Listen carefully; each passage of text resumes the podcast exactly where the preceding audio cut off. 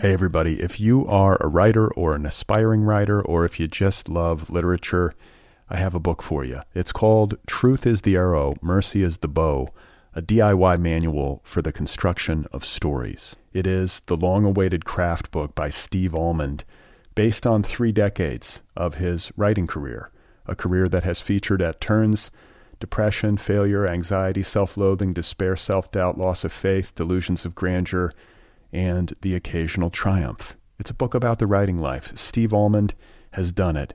He has embraced it, the full catastrophe, and he has lived to tell about it. The Boston Globe says, quote, This isn't just a book about writing, it's a book about honesty. And Richard Russo calls it, quote, one of the best books on writing I've ever read. It's also the funniest by a country mile. Once again, it's called Truth is the Arrow, Mercy is the Bow, a DIY manual for the construction of stories by Steve Almond, available from Zando. Go get your copy right now, wherever you buy books.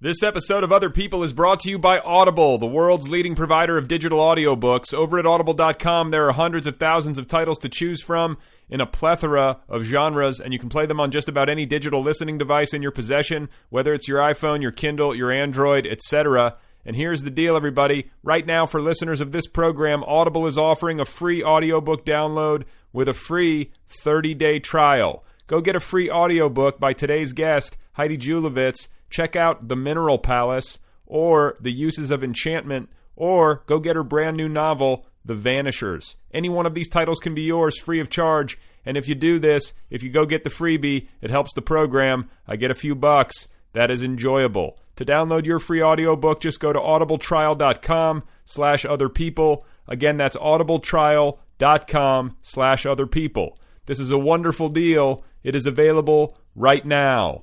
These are books. You can listen to them. Go and get them. Oh my God. You are not alone. You have found other people. You and I have a friend in common. Every stupid thing that a writer could do, I've done. I think it's really beautiful. Jesus, stated what a struggle, you know? It was incredible. You know, it's like your head exploded seeing what was really there. And now here's your host, Brad Listi. Just one person at just one time. Right. Okay, everybody, right. here we go again. This is it. This is other people. This is two writers talking in a relatively spontaneous manner. This is quality audio programming. My guest today is Heidi Julavits. She's the author of a brand new novel called The Vanishers. The Vanishers. It is available in hardcover from Doubleday. She is also the co editor of The Believer magazine, and she's one half of the literary power couple that is Ben Marcus and Heidi Julavits. So she's a terrific writer and a wonderful guest, and I'm excited to have her on the program. Uh, I have a quick plug here. Tomorrow, Thursday, April 19th, right here in Los Angeles, the Nervous Breakdown Literary Experience is happening. I will be reading aloud in front of people, as will Ben Loory, Claire Bidwell Smith, Gina Frangello, and uh, Rich Ferguson and Boss. And uh, Milo Martin will be the host. Plus, there will be music from John Elliott in the hereafter. It's going to be a fun night. It's all happening over at Molly Malone's Irish Pub uh, at 575 South Fairfax Avenue. Please come out uh, if you can. We'd love to see you there. Otherwise, before we get started, I want to talk briefly about a psychic experience that I had earlier this week. Uh, I think it's pretty safe to say that something supernatural has happened, something metaphysical and weird.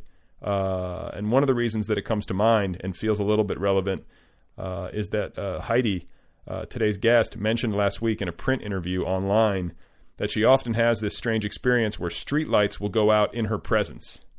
And uh, this happens to me as well. So when I read this interview uh, with Heidi and she said this, I got excited about it because uh, it made me feel less alone.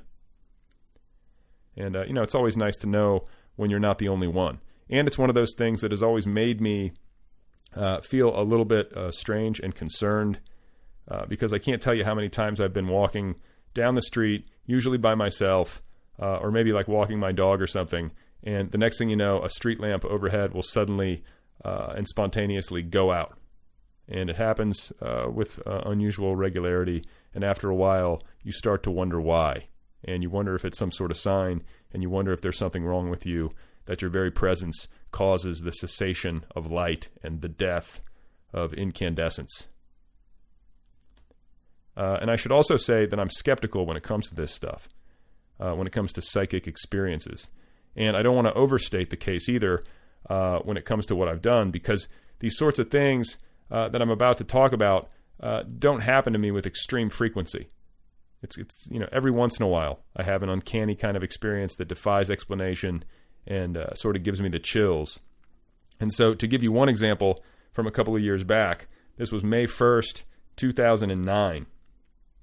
May 1st, 2009. I was sitting here at this desk uh, working or trying to work. Uh, I was staring at a flashing cursor. I was slack jawed. I was drinking caffeine. And I remember suddenly saying to myself internally, I smell an earthquake. I smell an earthquake. And the thought occurred to me so uh, spontaneously and so strongly that I actually tweeted it. And you can check this on my Twitter feed at Brad Listi. Uh, you can even Google it. Uh, I tweeted, "I smell an earthquake" at 2:06 p.m. on May 1st, 2009. It's verifiable. It's on the Twitter. And why did I do this? You know, why did this particular sentence pop into my head, and why was it so insistent uh, in my brain? I have no idea. You know, and did I smell something? No. Uh, or maybe I did, but you know, there was no detectable odor or anything like that. And I had not been reading about earthquakes. I had not been thinking about earthquakes. And suddenly I thought to myself, I smell one. I smell an earthquake. And sure enough, that very same day, just a few hours later, at around 6 o'clock Pacific time, there was an actual earthquake right here in Los Angeles, uh, about 4.4 on the Richter scale. It was in the news, and uh, it shook me up. It made me tremble, and uh, the puns are just too easy. And I remember thinking to myself upon feeling uh, this earthquake and reading about it online, you know, this is obviously very odd. I have done something here. This is either a highly highly unusual coincidence, or else, uh, you know, I've, I've had like some sort of genuine premonition. I've had a psychic experience. I've had a vision, and I don't know where it came from. And uh, you know, as far as I know, there's no tradition of this kind of thing in my family. We we have no psychics in my lineage. We're not a particularly mystical clan, though uh, my ancestors uh, they are and were heavily Catholic. Uh, so I'm sort of an anomaly there, but perhaps that means something. So anyway, uh, then you fast forward to this past week, uh, or last week, it was Tuesday, I believe, and I was battling insomnia, as I will sometimes do. And I woke up at 3 a.m. for no good reason, and I'm just suddenly wide awake, and I'm lying there in bed, and I'm frustrated uh, until about 4 a.m. And then I just get up, and I'm trying to make it a normal day, as normal as it could possibly be. But I'm already feeling a little bit like a zombie, and I know it's just going to be a long one. And so I go into my office and I'm trying to get to work, and uh, you know a few hours go by, and I'm sitting there. It's the same exact scenario. Like I'm trying to work, and I'm sort of spacing out, and the caffeine, uh, the first dose, is starting to wear off, and all of a sudden, uh, I think of a friend of mine, and and she shall remain nameless per her request. But this friend of mine pops into my head. We haven't spoken in a while. It's been like too long, actually. Uh, but suddenly there she is. She appears in my mind out of nowhere, and I say to myself, she's pregnant. And it occurs to me uh, so plainly and so strongly that I actually sent her a text message just seconds later. And I said, uh, and, and here it is verbatim How are you doing? Just had a premonition that you're knocked up. And so, uh, 15 minutes later, 20 minutes later, the phone rings. It's her and uh, I say hello, and she says hello, and she sounds a little spooked, and she says, "What the fuck?" And I'm like, "What?" And she's like, "My doctor just called me ten minutes ago to confirm that I'm pregnant." Like she had just found out officially from her OBGYN. So that was another one, and that was strange, you know, and I can't explain it, and I don't know how to feel about it, uh, other than to be a little bit amazed and uh, perplexed as to how this stuff happens and why. And uh, and I'm also a little frustrated uh, by my inability to control it, or or to you know call it up whenever I want to. Like I, I don't get to choose when this kind of thing happens, uh, or at least I don't think I do. And if I somehow have that option, uh, I haven't figured out how to exercise it yet. Because it would be really cool, uh, you know, to be able to like turn off street lamps whenever I want just by thinking about it or uh, to smell earthquakes like hours ahead of time, or to have uncanny insight uh, into the reproductive health of friends and passersby. But unfortunately, this is not the case. Uh, my powers, to my great frustration, are difficult to harness. They are uh, elusive, and so far, they appear to be limited to streetlights, earthquakes, and uteruses. Hey, everybody. If you are a writer or an aspiring writer, or if you just love literature, I have a book for you. It's called Truth is the Arrow, Mercy is the Bow, a DIY manual for the construction of stories. It is the long awaited craft book by Steve Almond, based on three decades of his writing career, a career that has featured at turns depression, failure, anxiety, self loathing, despair, self doubt, loss of faith, delusions of grandeur, and the occasional triumph. It's a book about the writing life. Steve Almond has done it. He has embraced it, the full catastrophe, and he has lived to tell about it. The Boston Globe says, quote, This isn't just a book about writing, it's a book about honesty. And Richard Russo calls it, quote, one of the best books on writing I've ever read. It's also the funniest by a country mile. Once again, it's called Truth is the Arrow, Mercy is the Bow, a DIY manual for the construction of stories by Steve Almond, available from Zando. Go get your copy right now, wherever you buy books.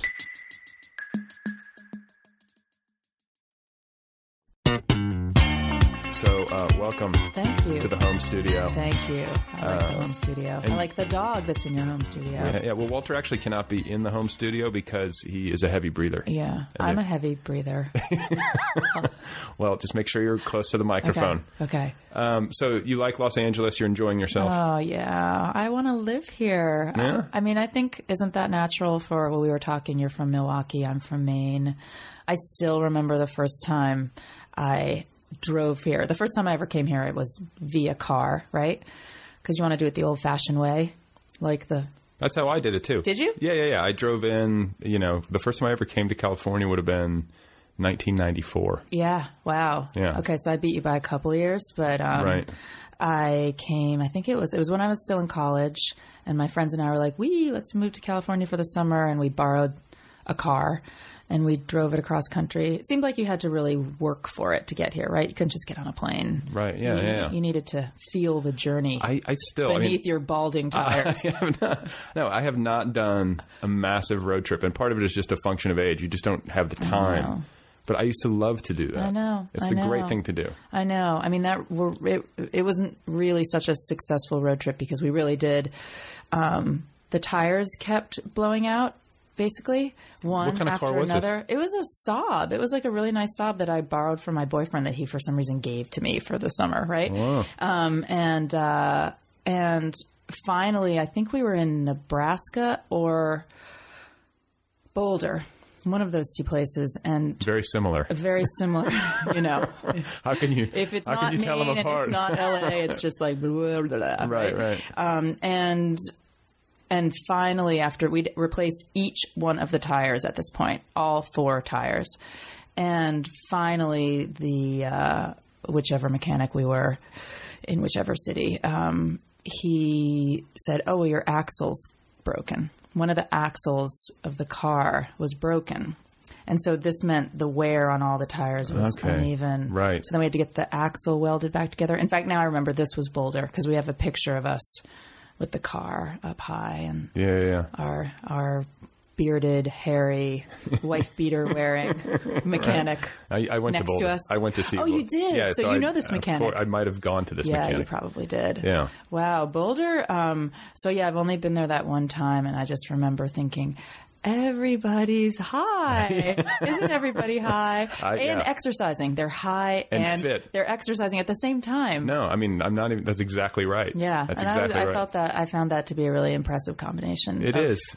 of ambitions, It is right? Yeah, I mean, like it's also. Um, I don't know. It was. I have fond memories of it. I, sometimes I look back on it and wonder how I did it. Yeah, But I mean, I was 19. It's a good place to be 19 years old. yeah, I would imagine so. You know, I had a good time. Um, so you got out to California. This was like what? Okay, so was, it- was this in the middle of this? college? This is the middle of college, so I think it was probably 88, 89, something like that. Okay. Yeah, And just we went- landed here, And in fact, I guess this is just going to be a show about my old boyfriends.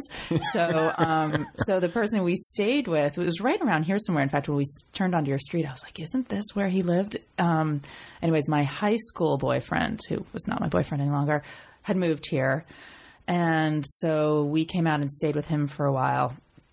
And our original He's actually here. He's, he's, he's also He's in the, in the other room. closet. I know, I know. Um, and uh, so our ultimate goal was San Francisco.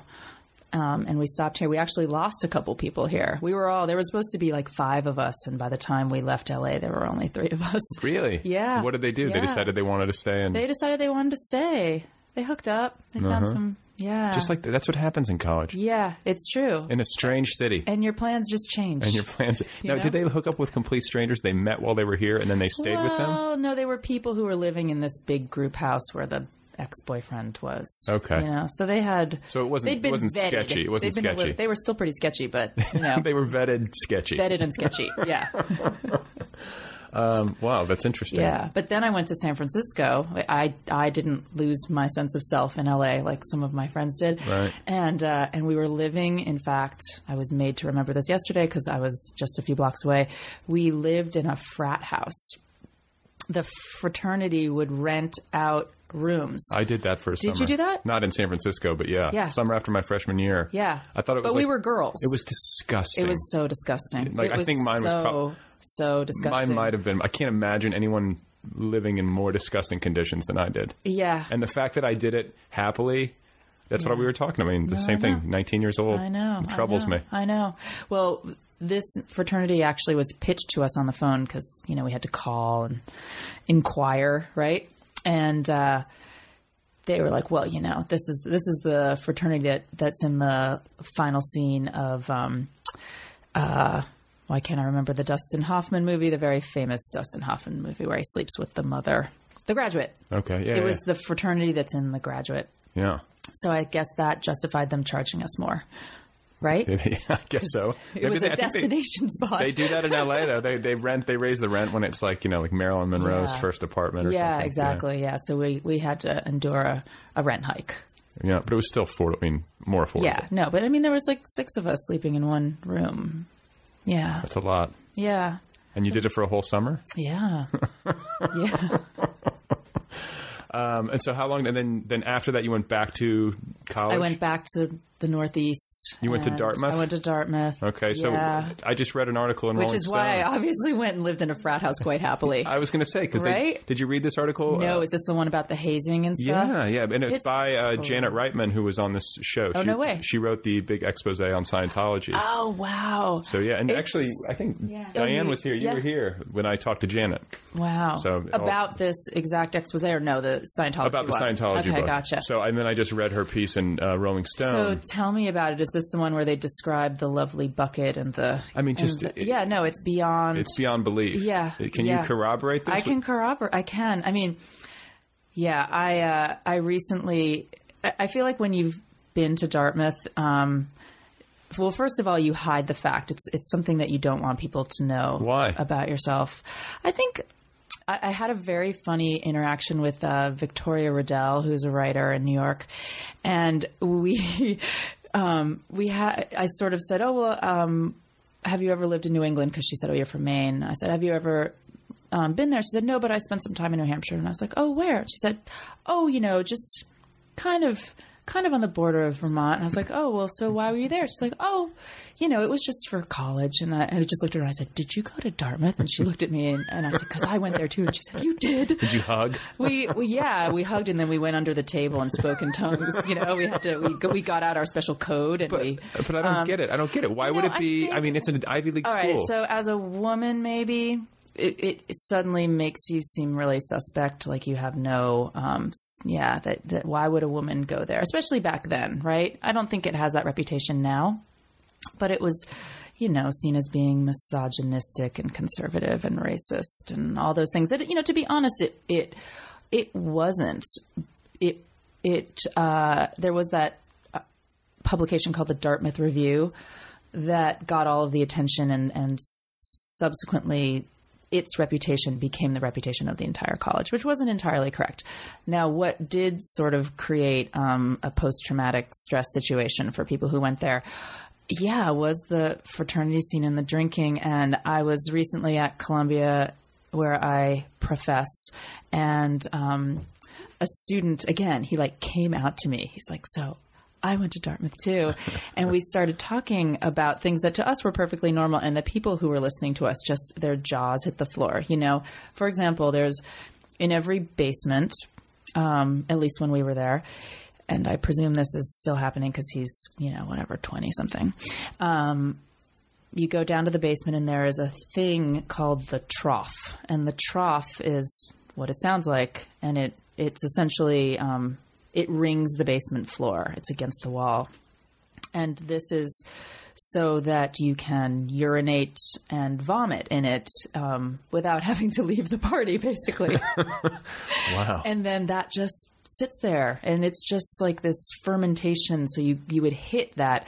I mean literally it was when you walked into into the staircase to go down into one of these basements it was just a wall of fermenting beer and all of that other stuff and you pushed through. That's that's the distressing thing. Yeah. you pushed on through and you acclimated and then you stayed there until five in the morning you know yeah, yeah, yeah. I don't know. And then called it fun the next day. and then you called it fun yeah yeah I mean, I did similar things, and like, I look back on my uh, college experience and the idiocy, you know, the idiocy of youth, and I know you're supposed to have, or I think you're supposed to have, kind of a measured uh, feeling about it. You can't be too hard on yourself. You were young, Yeah. But like, I also sometimes, I mean, to this day, I can look back on certain episodes and I'll just blush and feel, Yeah, no, uh, like, question my own Yeah, worth yeah. as a human being. It's true. It's true. Anyways, it's pretty shocking, I guess, to hear that that stuff's still going on. I don't know why I thought things had changed, but I guess not. Weirdly, I guess it also makes me feel, um, I don't know, youthful. yeah, right. Still connected to it. I feel so connected. the tradition lives on. Brings me right back to that younger self. Now, uh, let me ask you this about going to Dartmouth because it is an Ivy League school. Does that provide you with? uh, Do you think it provides you with any kind of like basic confidence? Just the fact that a you were able to get in, b that you graduated, c that that's on your resume and that you can tell people I graduated from Dartmouth because Yeah. automatically it confers a certain intellectual legitimacy on you. Well, as I've already said, um, I hide the fact that I went there. I really do. Um, and and I mean, I don't hide it. I'm talking about it right now on Right. your podcast. so I'm. right. This is my coming out um, to the world. No, I, uh, I, I really don't ever mention it to anybody. Um, and I don't know if that's because. I worry about what they'll think about me as a feminist minded individual, um, or if I just find super annoying people who talk about where they go to college, no matter where they went. Um, but I will call out the Harvard people because they're the ones who really do talk about where they went. They like this. I, would- I would. I would talk about it probably. Would you? I don't know. I don't know. I see. I have the insecure. I went to like Colorado, and like when I I talked about this before on the show. Um, I didn't want to go to college when I was graduating high school. I was burned out. Mm. Yeah, and I had and I had great grades, and I probably could have gotten into somewhere. Yeah. I didn't apply. I You're applied. kidding. To, I applied to two schools. You're kidding. No, I was just like done. I was That's like so interesting. Yeah, That's so- how I felt after I finished his last novel. I was like, Done. to Retired. I'm going to Boulder. maybe you I'm should. going to Boulder. I'm Just drum going to- circle, just yeah, smoke some weed and rock go climb. for a run. um, but no, I actually, I mean, I will say, I I came from Maine, right? I went to a public school in Maine, Portland, and Portland, Maine. good city. Yeah, oh, love that. It's It's, a- an amazing city. I th- I've been there once and I it's- loved it. I mean, it's much more amazing now than it was when I was growing up. I mean, I found it amazing then, but I mean, now it's actually a place I would tell people they should visit. Whereas before it was just a nice place to grow up. Now there's In the summer, yeah, there's kind of like exciting food scene going on there. And I mean, I was talking about this with somebody who lives there right now. Um, and we were saying how strangely it's kind of a better city than, say, Boston or these other places that it's like it's so far away from New York that there's no comparing it to New York. I think there are a lot of other cities on the East Coast that if they're within a kind of you Yeah, know like slingshot radius, you go there and you're like, ah, it's, but it's not New York, Right. You know, yeah.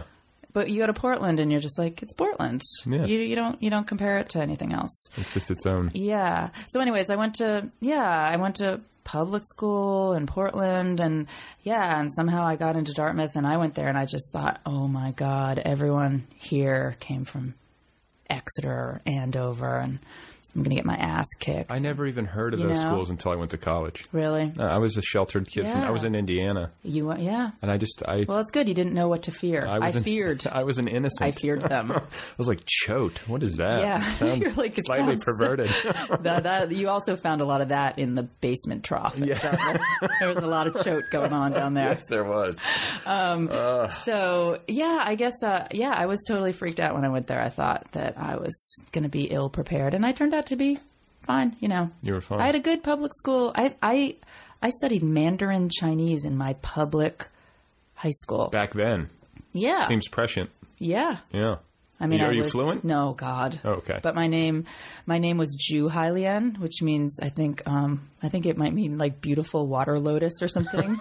and actually, I, last night I was in San Francisco and I saw a Wei Un Lai, who um, uh, was also in my class, my my Chinese class, um, and uh, he's now, I think. Uh, he does some sort of therapy having to do with sexual addiction and stuff. And appropriately, his name meant benevolent leather. So they gave you names like the Yeah, our, our? Chinese teacher gave us names, and maybe this is where my Dartmouth insecurity comes from. So he he went to Harvard. Hello, Yeah. um, but he actually had um, de-Caucasianized himself. Um, he had moved to China. He had married a Chinese woman. He dressed in Chinese clothing and wore Chinese slippers and sat on his desk cross-legged and drank tea during our entire class. And when he found out that I was going to Dartmouth, he just was so horrified. And I think he he treated me, beautiful water lotus, with far less respect. with not not benevolent leather. yeah, exactly. uh, that was like was unbenevolent. Is that a word? Unbenevolent. Yeah, that's a word. In in Chinese, it is. In Chinese, it works. yeah. Um, okay, so what do I want to talk about next? I guess this is something that interests me, and I don't Mm. want I don't want to seem uh, uh, what's the word sensationalistic. Okay. Okay. But you're married to Ben Marcus, Yeah. which I didn't realize. Which I, is sensational. yeah, it's sensational. Super sensational. But I mean, as far as like literary fiction goes, like this is a literary fiction power coupling. I guess. Has anyone ever said that to you? no, No, No? That sounds. Um, It- I mean, it that sounds- like what we eat for breakfast. We have we have power couple egg whites. I mean, that's a lot of literary firepower in one household. I guess so. I don't know. I mean, you interviewed him recently. Um, do you guys- do you guys talk about books a lot?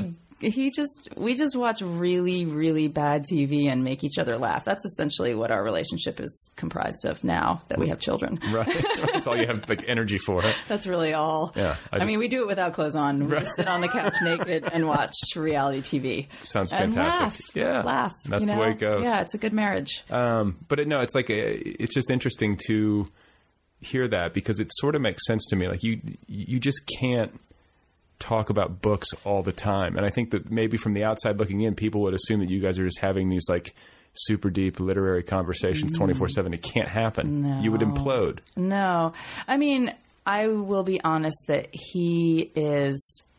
Um, I mean, he's a really crucial element in my book completion process. He's a How so? Uh, he's a tremendously insightful and smart and kind of nuts and bolts solution oriented reader. So I use him really toward the end when I've, um, you know, I'm I'm almost done, and I give him something, and then he can just be like, "Bing, bing, bing." It's almost like laundry list, right? And, it, and it's right, and it's correct. Um, Yeah, yeah, I mean, I'm also I'm I'm like the most editable writer maybe that exists. I don't meaning know. you're receptive to notes. Oh God, yeah. I mean, I'll do anything you tell me to do. Just like, great, fine. Done. Yeah. the doctor's now a lawyer. And, yeah, exactly. Yeah. No, no, um, no. I mean, I, I, actually see it as a sort of cool form of collaboration. And when you've been alone in your book for so long, you're, I'm actually excited to have someone else tell me what to do. Yeah, well, no, and then I think a good note is usually self-evident. Yeah. it's like it's like oh, and then you feel grateful for it because they saved you from yourself. Oh, absolutely. know? And even even if that note that someone gives you strikes you as not exactly what you want to do, you still kind of have to respond to it in some way, right? So if someone says, "Ah, this character, I feel like you can cut this character. There's too many characters. It's just too confusing." And you think, "But I, that character to me feels really essential." Obviously, I haven't made this character essential, so you can't your response to that kind of feedback isn't well uh, you don't get my book you don't get what i'm going for it's or you just override your desire and cut the character which is actually the easiest thing to do really um, but my response or what i try to do is um, you know kind of interpret that reader desire into into a form of action that corresponds with what i want the book to be so i'm still taking the note Right. Right. You know? Well, I mean, yeah, but I mean, it's, uh, sometimes you have to find yourself disagreeing and deciding to go your own road, though. Correct. Yeah, that yeah. does happen. Yeah, but what's cool about that is that by disagreeing, you've you've you've shut down at least one option for yourself, right? You're Yeah. like, well, I don't want to do that, right? So good. Now I only have ten thousand options instead of ten thousand and one, right? Right. Right. Right. Right. Um, okay, so then the other thing, another thing, um, just to kind of tick off obvious stuff that I'm curious about. Mm, Your laundry list, yeah. My laundry list, yeah. Uh, the Believer. Yeah. How did you get started with that? You're the editor of the Believer. Yeah. Um, I'll say, yeah, yeah, yeah. So what, 2002, I guess it was. Um, yeah, there was just some like cruddy vibes in the book review world that I was picking up on with my special cruddy vibe antenna, you know? And, Honed, um, honed on the campus of it- exactly, exactly. Um, and uh, yeah, and I actually um, I wrote to Dave Eggers, who I knew from somewhere, um, and I just was like, "Yeah, this is cruddy. I think this is cruddy." And and he wrote back, "Yeah, it is." And he said we should start a book review, and um, I thought he meant like his we McSweeney's, and I was like, "Yeah, you guys should totally do that." And then he wrote back, he was like, "So do it," you know. And um, and at that time, Vendela Vida, his wife, was Another literary power coupling. another li- yeah exactly um, they uh, she was um, she was also in the process of starting a long form interview magazine. And i knew her from graduate school. We'd known each other from way back. And then we joined forces with yet another person that we went to graduate school with ed At- park. at Columbia? at columbia. Sorry. Yeah. yes at columbia. And uh, and so suddenly we realized wow we put this these three people together and we have we have the believer um, so yeah, so that that was sort of the impetus. It was a it was uh, you know a little bit of um, anger and then some smart friends and the support and infrastructure and you know and really the trust that Dave kind of gave us. It's beautifully done. Oh, like the design you. elements and everything. Well, that's, you know, it's, con- Dave. it's consistently just like Dave. Yeah. Dave's the design maestro. You know that he's like a genius And designer among other things. got it all figured out. I mean, he hired me, so that was super genius move on his part. right? Personnel, you know, yeah. He actually really does have a. I mean, I, I do feel that that's one of the gifts that he has is to. I mean, we have such a. Our staff, we are so trouble free. There's just no drama. There's no infighting. There's no nothing. And I mean, granted, maybe that's in part because we're never in the same room together. But there's Which a lot of there's a lot of decisions that have to be made, and there are objections that people have to certain pieces that are going in the magazine. And um, everyone is just who works there or who has worked there. Ed doesn't work there anymore, um, and Andrew Leland, who was sort of the blood of the magazine um, for many years as the managing editor. Um, and we, it's just such. Everyone's just so nice. I mean, everyone's really smart, and they throw in their weight, and no one puts anything on anyone else or shirks their duties, and it's just, you know. And I, I feel like Dave somehow has a has an eye for that kind of team player. Sure. Well, no, and it's also the pieces have to fit together somehow. yeah, And yeah, which happens somewhat accidentally sometimes. I mean, I I- maybe there is just some good luck involved, or maybe it's that haphazard fitting together. We're all kind of on the same wavelength, but we're you know literally separated by a country. Some of us, you know. well, that's the thing. Like how system, like from a, a systematic standpoint, like how does the magazine get done every? You know. Yeah, How does I it happen? don't know. You- do you have I it? really don't have any idea. It just happens. So yeah, yeah, um, yeah. We um, uh, we have been in the process since whatever. Our first issue was March 2003, and it's now March 2012. Um, we have been refining our process. So um, it was a super haphazard operation for many years. And again, that worked for us. And I think all of us had more time so that when suddenly a deadline was upon us, we could be like, oh shit, there's a deadline. And we could, we could meet it, right? But then we all started having kids. Then we sort of started needed to we needed to start planning ahead. We needed to have a schedule. Um, we started to hire people who are essentially like keeping. We have a, a woman named Carolina who has saved us from ourselves. You know, she keeps track of everything that's been submitted. Um, she actually starts schedule. We have a schedule. I'm not joking.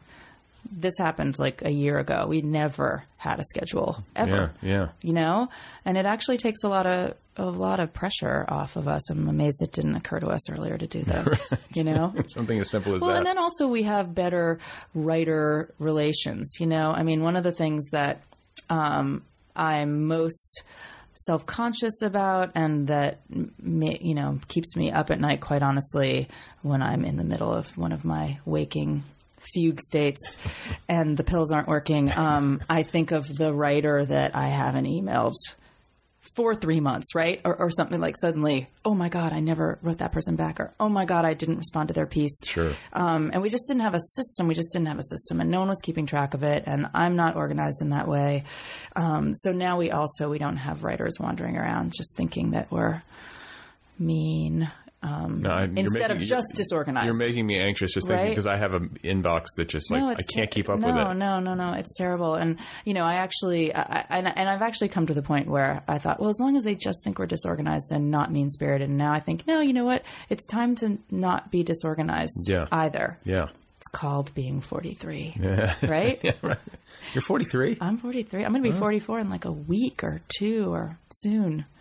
I know. You don't look it. But unfortunately, not this weekend because I was told we're going to go to, where am I going? Glen Ivy Springs, which is a hot springs. You've never been there? It's No. like in Corona. Oh, I haven't been I there. don't know, but apparently, if it's your birthday, you get all sorts of free stuff. So You're going to do too that. bad for me. Right. I was like, damn, I wish I was 44 tomorrow. Can't be 44 soon enough.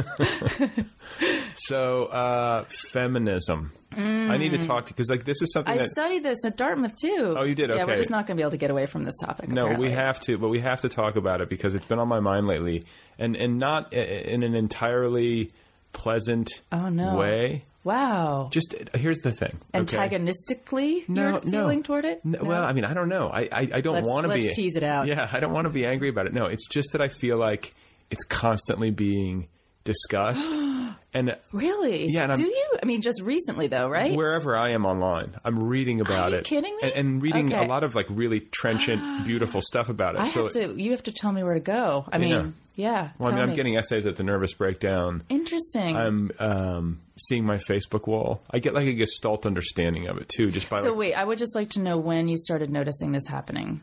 in the last like five or six months. Wow, Yeah. it's true. I mean, I totally agree with you. I don't know why this has suddenly bubbled Maybe to the it's surface. an election year, and there's Well, that could be. Maybe that's what it is. People That reconsider policy. But and- even so, I mean, think about it. Um, I mean, I think not only is feminism, I, I, I personally have been noticing not necessarily a resurgence of um, feminism or um, feminist related um, essays submitted to me, Yeah. but um, or maybe they were submitted. I just never responded or read them.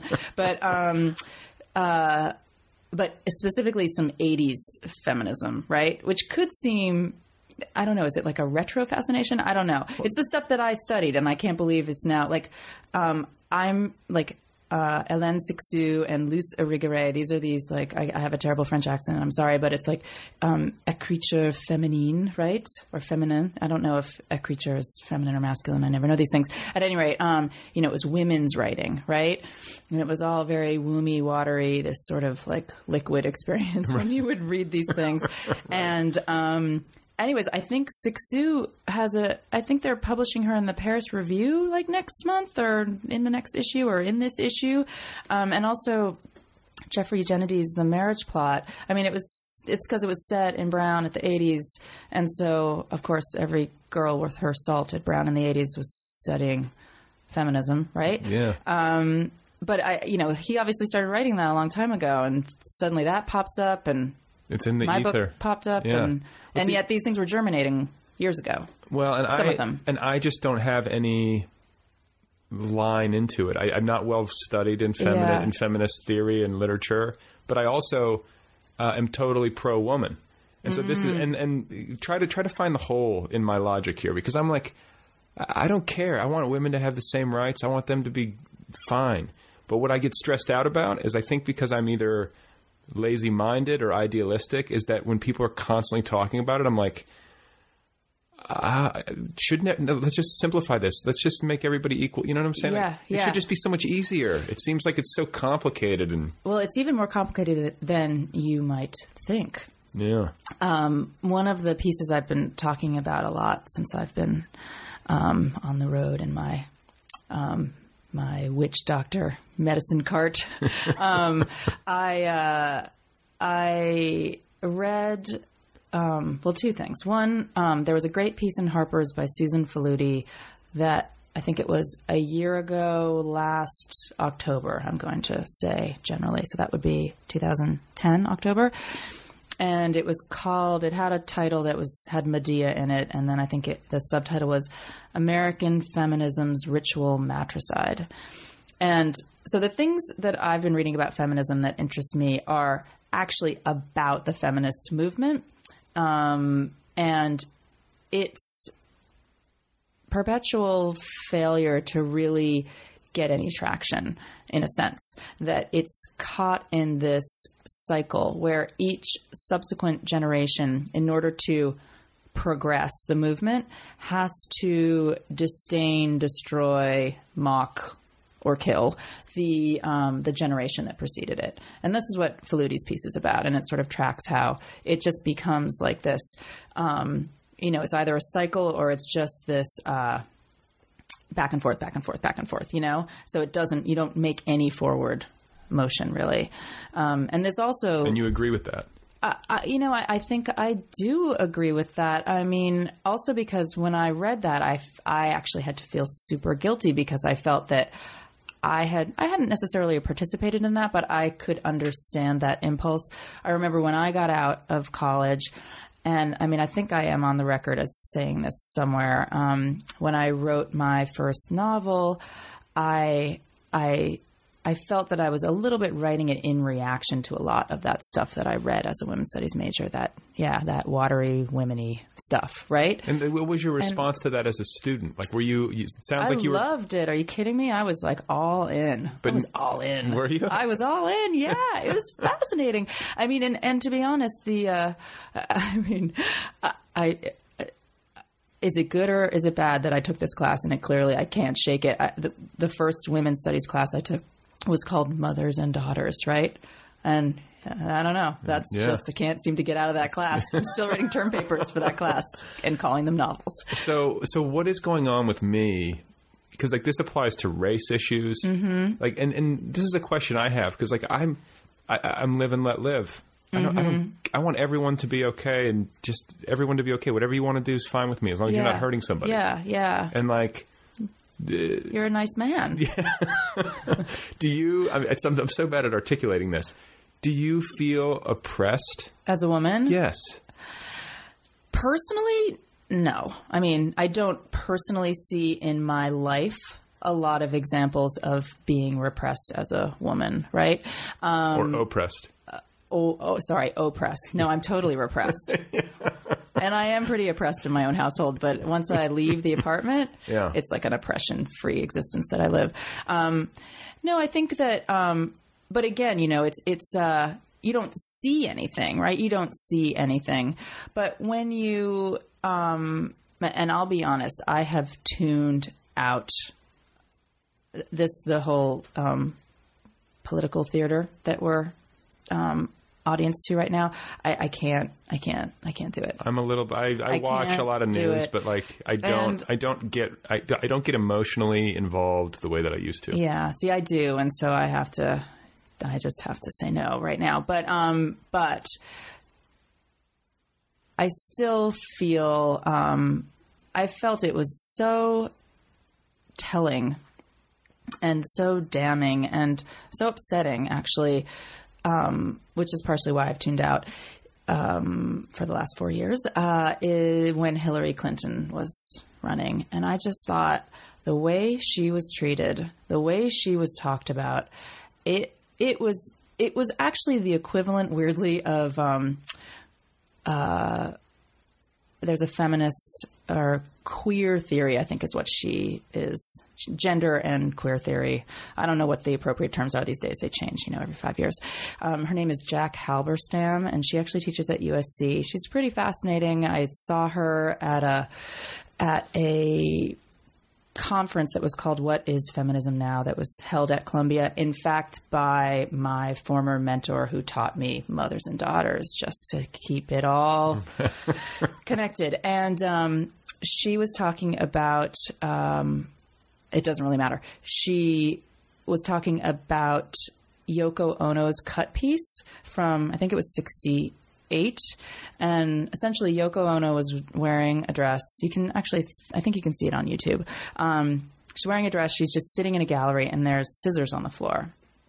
And um, the piece is essentially people walking into the gallery, taking the scissors, and cutting off a piece of her dress, right?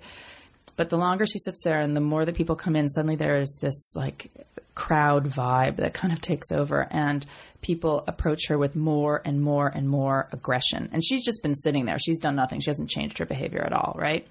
And it's like she's kind of drawing out the toxin in a way, you know?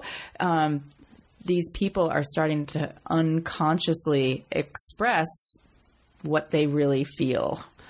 Um, and I felt that the Hillary Clinton campaign was it was like it, it- and it didn't draw out the toxin like it didn't cure people. I felt like it exposed the toxin. I just thought, Ugly. yeah, and also you just and then you start to think about your own place in the world, and you know you think everything is fine and no one's treating you any differently, but you look at an incident like that and you just think, okay, well that's because whatever place I'm in in the world, I'm not threatening anybody, and you just start to think, okay, you step out of line and you're you know a power grubbing bitch or whatever. Yeah. So She gets a lot of that. she gets a lot of that. Actually, uh, I have an interest. I mean, just like a very small but fun uh, Hillary Clinton anecdote. I was at the Democratic convention Wow. and I was uh, covering it, and I had like a press pass, and I was walking down to You the You had floor. an O press pass. Yeah, no press pass.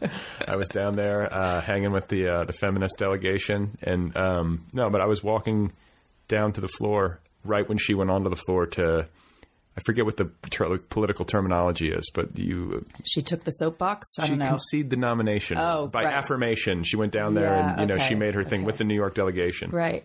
But she did that while I was walking down. I was racing down to see it, but then she came off the floor just as I was, a you know, we like were about to cross paths, and then the Secret Service stepped in front of me, and she walked like two feet from me right right after she had done that, and like Wow. I don't know, just I felt like there was like a, a little moment of history. Yeah, that's amazing, actually. Yeah, and her like I, think, I want to say it was like a turquoise pantsuit. It was either turquoise or orange. Isn't it supposed to be red? I mean, yeah. I don't know. Maybe it was it was a turquoise on the bottom, orange on the top, right? She the wore- Howard Johnson's look. She wore, I want to say uh, this is my memory, and you can check it on okay, YouTube. But well, I think that's true. I think she wore uh, I orange. actually don't care. I just want to know what you think you saw. I think I saw orange when she made her speech, and I think it was turquoise when she went down. Right? It was like a mood ring. It was a mood suit, And yeah, who knows? right? But yeah, She was uh, feeling good, and then she was feeling. And she got stuck in the elevator right after that happened. Oh, really? Yeah. That's awful. At the Pepsi Center. So, That's that. See, That's because she was a woman. There's a man somewhere pulling that lever, powered it down. So, okay. So the other thing I want to ask you about, and I, you know, I still we can't get to the bottom of it in a podcast, but like, mm-hmm. I I just find it interesting, and I I don't know what it says about me. I think maybe what it says about me is that it just makes me sad, and I don't want to confront it. That, there, But that, now's that, the time. that now's the time right now Yeah. on this beautiful sunny Yeah. day. You Let's know? do it now. Oh, and, and I feel the same way when I hear about uh, racial stuff or um, uh, sexual orientation. I'm just like, who gives a shit? Yeah. I'm like, I, to me, it's like, let's just solve this.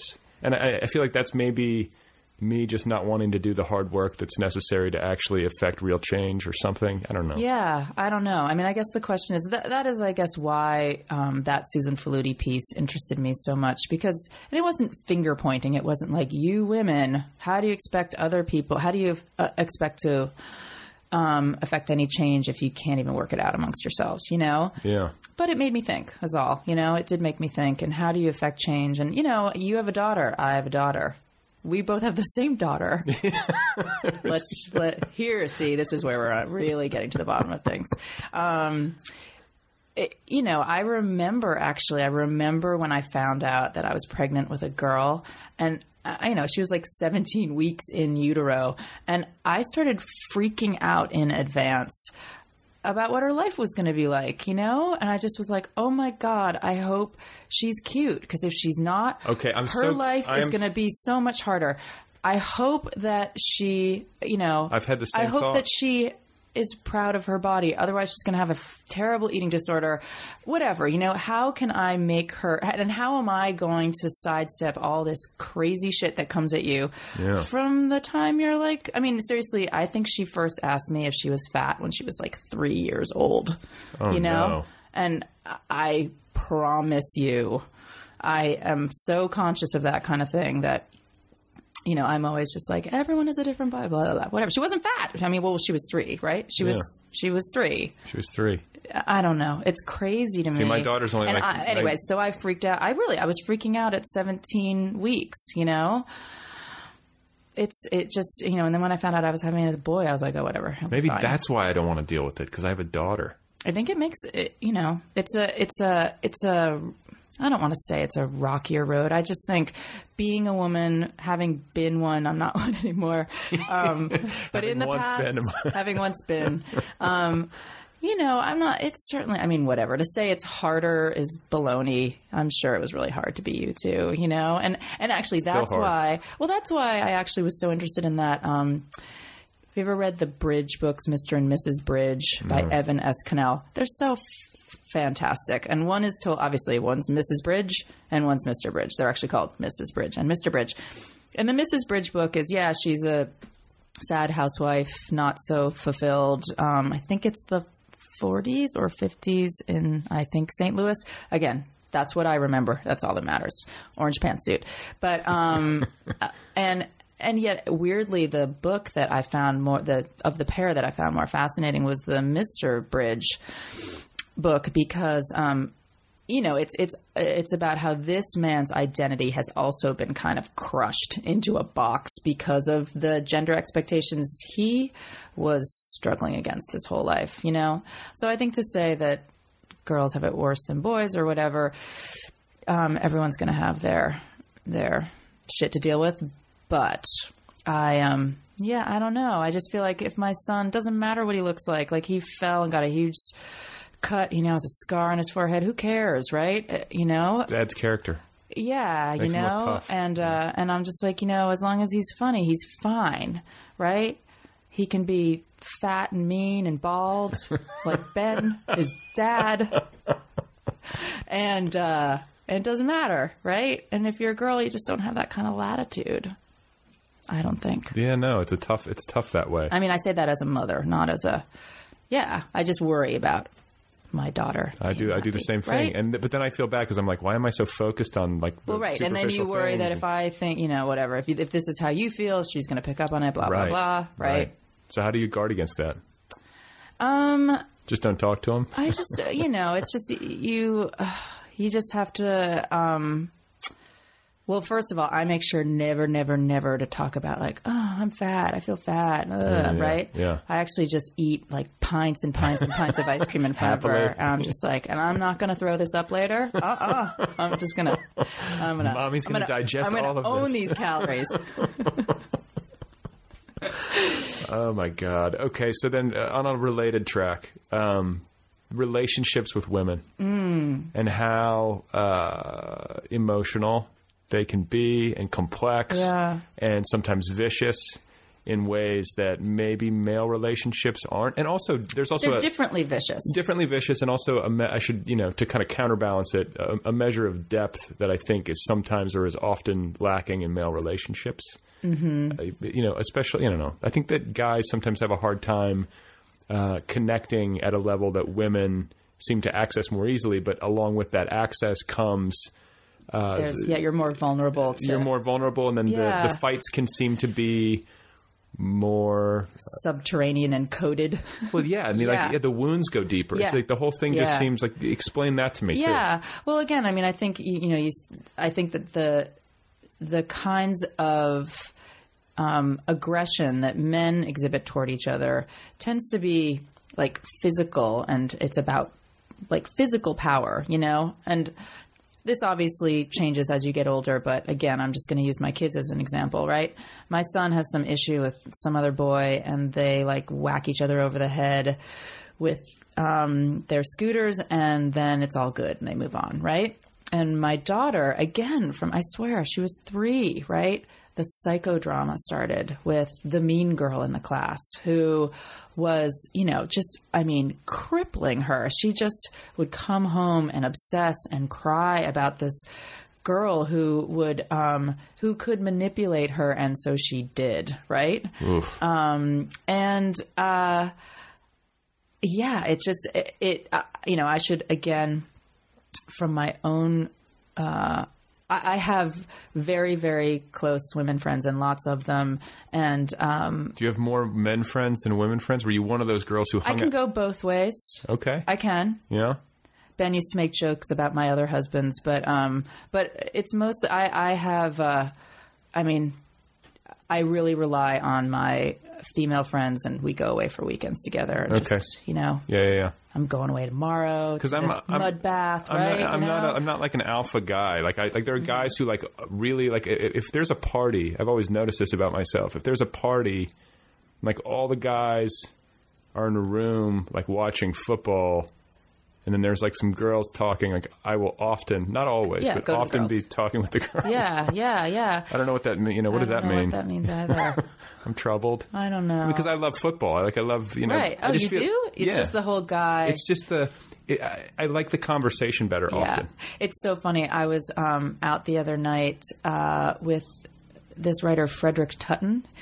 Right, That's a good and name. It is, and he is a character. He's such a character, and he's I don't know, maybe in his seventies. I don't know, big flirt, right? Really fun to hang out with him. He's just like he and he loves women, right? Yeah, yeah. And he actually said, so we were at one end of the table. It was um, him and myself and another woman. And then at the other end of the table were all the guys.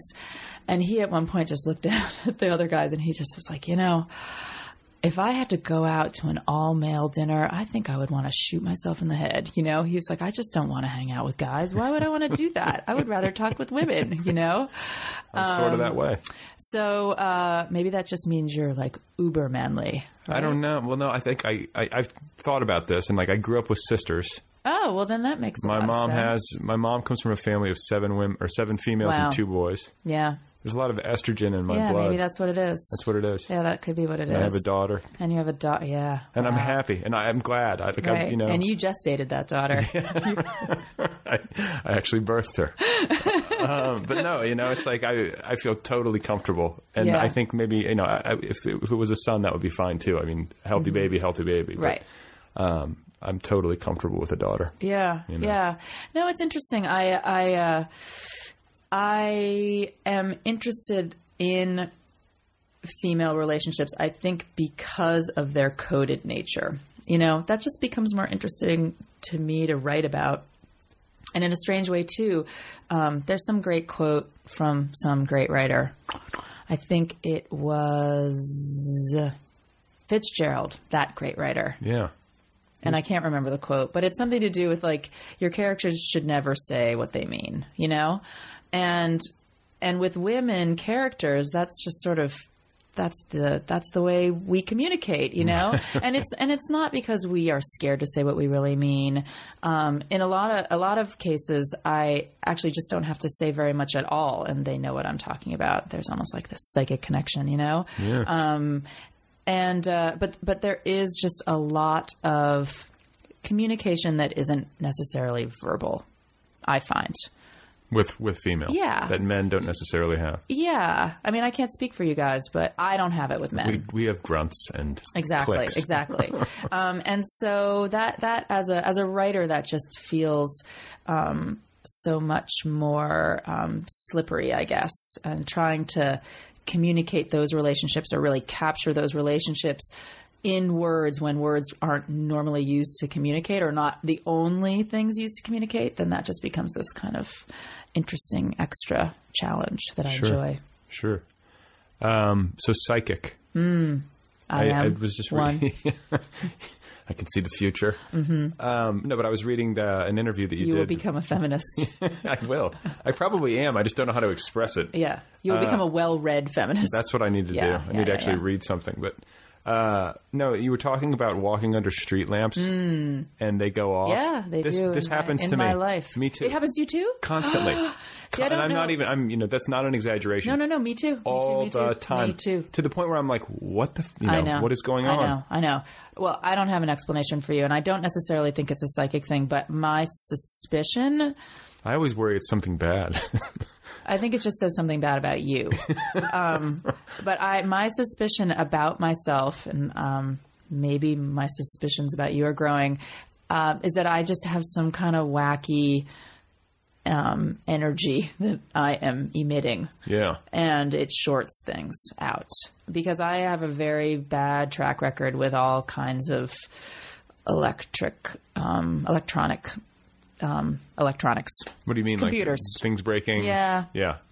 Yeah, things getting fried in my presence. And you're okay. Yeah, so I'm Starting to get protective of my gear I, here. yeah, you should. Well, the two of us here are probably really Surprised the room That's why you need one of the most. Um, uh, when I was researching, which I didn't really do that much research for this book, since I am psychic and I could just go to the well, right, the personal well. That's right. Um, for all the information I needed, um, I was yeah researching sort of electromagnetic waves. A lot of people feel that psychics are essentially reading electromagnetic imprints that people leave um, even when they're after they're dead, right? Um, and and essentially, they're that a person who has psychic powers is just kind of like a harnesser or, or a conductor of this energy. Um, and one of the things they used when people were trying to test psychics, like where's the power coming from, where is this knowledge coming from? Uh, there's something called a Faraday cage, which was invented in the late 1800s, and it's essentially like a copper cubicle that prevents any kind of electromagnetic um, waves from permeating. And uh, so back then they were using it to store equipment that they didn't want to be struck by lightning, for example, right? But they used it to test psychics to see if they put them in this Faraday cage, could they still, if someone was outside trying to telepathically communicate with them, could they still receive the message, right? So, anyways, my point is that you need a Faraday cage for your equipment here, especially if you're living in this house. So wait, when they were in, but maybe I'm. I, Yeah, so when they were in, They couldn't, or the they- idea is that if they could, it, it was they were trying to figure out is this communication electromagnetic wave based. Right. And so, what- but what was the result? I can't remember can't. actually. Okay. I think that some of them could and some of them couldn't. Okay. You know. Well, so uh, and then with regard to you know research uh, for this book, and uh, wasn't it a book from the 1930s that you Yeah, stumbled into? yeah. I forget the yeah, name of it. It's called psychic self defense. Psychic self defense. Okay, so how did you stumble into that? Yeah, I was. Um, I think I was googling uh, Madame Helena Blavatsky because I thought that my I thought this novel was going to be about um, a bunch of theosophists in a sort of theosophy cult, and she's the goddess of theosophy. what, what is theosophy? Um, Well, this is the problem. This is why I gave up on this novel idea. I read. Well, she wrote a she wrote a book about theosophy called The Secret Doctrine, and uh, I just have no, I have no idea. I have no idea what she was talking about. I tried to read this thing, and finally, I just decided I was too dumb to figure out what theosophy was, and I was, I was googling her and some other stuff. Maybe I was trying to find like a, a nice, concise definition of theosophy somewhere, so I didn't have to read this five thousand page book that didn't make any sense to me. Right. And uh, yeah, I, I started clicking away various links, and somehow I ended up at Dion Fortune, and Well, that's interesting though, because that means your book was essentially born by way of search engine. totally was. And I- I That's think- exactly what it, it was. No, and that happens for me uh, creatively all the time, and I don't think it gets talked about. No, I I have been actually on my book tour like the pro internet writer. I really I I um and I remember back when bookstores were first becoming endangered and and how we all myself included were bemoaning the loss of the random discovery, right? And Oh, I think the internet is the it's a gold mine. Yeah, yeah, no. I mean, I, I feel like the random discoveries that I've made. Yeah, I mean, I found my book topic. I mean, I found the whole springboard for this book. And, and, and how much? I mean, no offense to libraries Yeah. at all, but like, how much more convenient than to have to go like stumbling through like the card catalog? I mean, Yeah, it's a little quicker. I mean, going through the stacks, you know, whatever. It's a different. It's a different kind. You're just. It's all about accidental discovery, right? You're just putting yourself in the way of a happy accident. It's it's. Uh, I guess uh, my feeling about the internet is that it didn't destroy that possibility, and I think that when bookstores were starting to close down, that was the that was the fear. I think that that you would just go to Amazon and buy a book, and it wouldn't be surrounded on the bookshelf by all these other random books that you would never discover, right? right. Um, so yeah, happy accidents, happy discoveries can still occur. So, with regard to uh, you know, there's the research part of it, but then the writing part of it. You publish four novels now. four So, and that's in a span of about ten years. I think the first one came out in 2000. 2000. Yeah, so it's 2012. 12 years. Yeah, But that's pretty disciplined. that's not bad. How do you work? Like, are you really like? And, and Um, I'm with, pretty disciplined, you know. I mean, I think maybe I'm too disciplined, and I'm I am uh, experimenting with a form of laziness, or maybe not laziness, but essentially, I get totally anxious if I'm not always working on a novel. That's Why? been- because then who am I? I am I am no one, you Right. know. Yeah, yeah. And what do you do? You go to the li- you know. I mean, I I I have a lot of other things editing, teaching, nonfiction, whatever. But even so, it all feels like it needs to fit inside of the frame of I'm writing a novel. You know, um, that that has to compress all of those other activities in some way. And and when that's not happening, it just all feels really random. Yeah. you know.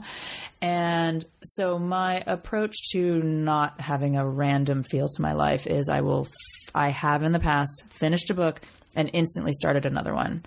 And that, I think, is the reason that for all of the four books that I have published, I wrote essentially 275 pages of another novel that was sort of like a prequel to this novel that eventually was published, and I had to throw it away well, see, but that's not a. four times I did that, and it was related. I mean, it wasn't an. Un, it wasn't like oh, I'm now. I was writing about like sheep in New Zealand, and then I decided to write about psychics. Right? I mean, the, it was. I went from sort of theosophy, reincarnation, whatever, and then I shifted over, and and, and the, the theme was the same. Right? It was a sort of impersonator filling um, a, a hole in someone's life who had lost a loved one. Right? But I I just had to rejigger it completely. The execution was totally wrong. And so my hopeful solution this time around is I just was like, don't. And in fact, this book was so much harder for me to write. It just totally took it out of me. And um, so when I finished, I just was. I was so not ready to start writing another novel. In fact, I think I told a couple people that I was never writing a novel ever again. Like this novel just totally killed me, you know. Um, and but I'm ready now, you know. Um, but by the time I start writing this new one, I won't have written a novel for a year, which is I've never done that before, you know. So I'm hoping this time I don't have to write. I hope the novel I start writing is not the novel I throw away. You know. Maybe not. You never know. But I mean, I maybe that's just. I mean, I, I, I But you can't accept that as your process and just be like, okay, now I'm starting the novel I'm throwing away. Just 275 more pages to go, then I can throw it away. Right, Right? No one right. can. No, no one can work that way. Well, no, but I read uh, Philip Roth, uh, an interview with Philip Roth, and he was. I mean, but I think he's the same, he's an everyday eight hour day Mm-hmm. writer, and he's like, yeah, I usually write. Uh, I'll finish a book the next day. I'll start. I'll write about 500 pages. There'll probably be two or three that are worth anything, and then I take those and start the book, Wow. you know, or something like that. And he's like the best, or you know, that's just how it goes. Yeah, I mean, I think that's. I remember. I think it was Zadie Smith who said she spends a year or more just working on the first paragraph. Oh God. Okay, but, that's then, like it's but then she she figures it out, and then she just writes the book really fast. You know, that it's something about like that's her way of working her way into what the book is going to be about. That's like know? depressing and heartening at the same time. I mean, is it more depressing to work on the same paragraph every day, or is it more depressing to write 500 pages and two of them are good? I don't know. Those are both pretty depressing But, scenarios. but it's heartening to think that people that are that good have to do that. yeah, that's true. You know what I'm saying? Yeah. It's just the way it is. No, it is. It really is. It is. It is. You know, I find myself in this position as a professor, um, talking to students, especially now. It seems like a really scary. It's a scary time to certainly to be a writer starting out. You know, I. I It was I- never easy, but it was now never easy, but now it seems I don't know. Whatever. I hate to be that way. I'm sure uh, there's either more opportunities than there ever were. It's just changing. It's just different, and I don't think we quite know yet how the sustainability of this new model is going to shake out. You know, can Yeah. you make a living from it or can you not, and et cetera. Um, and so I, I constantly have these, you know, understandably kind of concerned about their future students asking me, like, well, do you think, like, do you think I can do this? Right? Am I a good enough writer? And I just say, you know, the people who get published aren't the good writers, you know? I mean, I remember from grad school, the most talented writers in our class, they just, they just didn't have the, I don't know, I don't even want to say passion. They didn't have the sense of self hatred to just do this to themselves every day, right? it is a brutal process. and and so I say to them, I was like, look, if you if you do it and you do it every day, you'll probably get published, but you you have to do it, you know, and that might just not be what how you want to spend your time. yeah. That's a good way of putting it. I don't know, right? So how do you deal with the bad days? Like do you I mean every writer goes through like crippling self-doubt Yeah. and frustration and like you are reading about theosophy. Is that how you pronounce it? Mm-hmm. Yeah. And you go through what months of doing that and research and you think you're on this track and then you write 275 pages and then the day you realize that 275 pages aren't going to work. That's when you party. yeah, but You're just like, woohoo! Seriously, it's like getting out of a bad relationship that you're like, I knew for a long time this wasn't going to work. Okay, but, that was- right, but I can't call, I can't break up with him. Okay, that's just what I was going to say. Right. Is that that actually on the outside you think that must be the worst day, but in some ways it No, might. it's the best day It's the best life. day because you realize you're free of it, Yeah. and then you have also, I think, coupled with that is some sort of epiphany about how better to move forward. Yeah, exactly, exactly. Yeah. I mean, I will be honest. The the first time I had to throw a book away, you know, it was crippling and horrible and depressing, and right. And the second a little less, and the third a little less. And I'm telling you that I I'm not joking. That last the book I threw away before I wrote The Vanishers, it was the right before the Fourth of July weekend, and I was just like, yeah, okay. Anyways, cocktail time. Uh, well, that's a good attitude about it, though. yeah, You know, I at some guess. point, I mean, what else you you can't sit around and like weep about it. I guess You gotta not. press on. I guess you do. I guess you do. Um, but yeah, I, I, I will say that I'm now so conscious of where the joy comes in this process, and it's not where you think it is. You know, Where is it? well, I need it's not now. Like, really, this is just a joyless moment for me. podcast. Yeah. um, no, I think when I first started writing, I, you know, you're like, it's all about the book being published. Right. That's when the joy comes, right? Yeah. And the joy comes right, like, I don't know, you're at, you're, it's like the last few months that you're writing it. And every day you get up and you know this thing so well, and you know everything you're doing to it is not making it worse, it's making it better. And I, in fact, I kind of had a moment of silence for myself last May. I was in the library and I was at, you know, I just was cranking along and I had been for a couple months at that point, right? I just I knew I was in the groove. I was I was at the finish line nearly. And I just suddenly I just stopped and I was like, this is it. This is the this is what I worked for this moment. Right. You know? Yeah. And it's all downhill from here. It's all well, this has been so much fun talking with It's you. It's been really fun talking Congratulations to you. on everything. Thank you. Thank you. and enjoy the rest of your tour. And uh, I don't know. What else do we say? I don't know. All right. Let's go pet your dog. Let's go pet my dog. Okay. It's nice talking with you. Really nice to talk to you. Thanks for having me. All right, folks, there you go. That is the show. That's the program. That's Heidi Julavits. Uh, isn't she wonderful? Really fun talking with her. Go get her novel. It's called The Vanishers. It's out from Doubleday. It's getting all kinds of rave reviews. And uh, check out the Believer magazine, too. You can see it online. It's at believermag.com. It's also on your newsstand. Uh, Heidi can be found on the Facebook, and I believe she also might have a Twitter presence at Heidi Julavits. But if she does indeed uh, have this presence, she has yet to actually tweet. There are zero tweets in the at Heidi Julavits Twitter account, uh, which is sort of enjoyable in its own way. Uh, be sure to follow other people on the Twitter at Other People Pod. I'm on Twitter at Brad Listi. You can subscribe to the podcast uh, over at iTunes. It's free, and please, uh, when you go over there, rate it and give it a nice little review. That does help. And uh, it's also available on Stitcher if you're a Stitcher person, and that is also for free. And if you want to email me, it's letters at otherpeoplepod.com. Thank you to Kill Rock Stars for the great music. Go check out killrockstars.com. And then uh, otherwise, uh, psychic experiences, premonitions, mysteries of the unknown, supernatural powers. I don't know what to make of it all. Uh, I don't know how to sum that up. Maybe these are just uh, lucky guesses that I've been making. Maybe it's just a brief flash of heightened intuition. Uh, maybe the bulbs on these streetlights are simply burning out. And maybe earthquakes really do have an odor. And maybe I am able to engage in telepathic communications with certain embryos. I don't know. Uh, I'm just saying that it's strange. That's all that I'm saying. And I don't know uh, exactly what to think. And if you have any ideas, uh, I'm all ears. Otherwise, uh, please remember that Dostoevsky wrote The Gambler in 16 days, and he wrote The Eternal Husband in Dresden and had to borrow money to mail it to his publisher in St. Petersburg. I will be back again soon with another conversation with another human being that will last approximately one hour and nine minutes. It's going to happen. That is my prediction. Street lights are going out, people. The building is shaking. Babies are being conceived. I can feel it. It is written in the stars.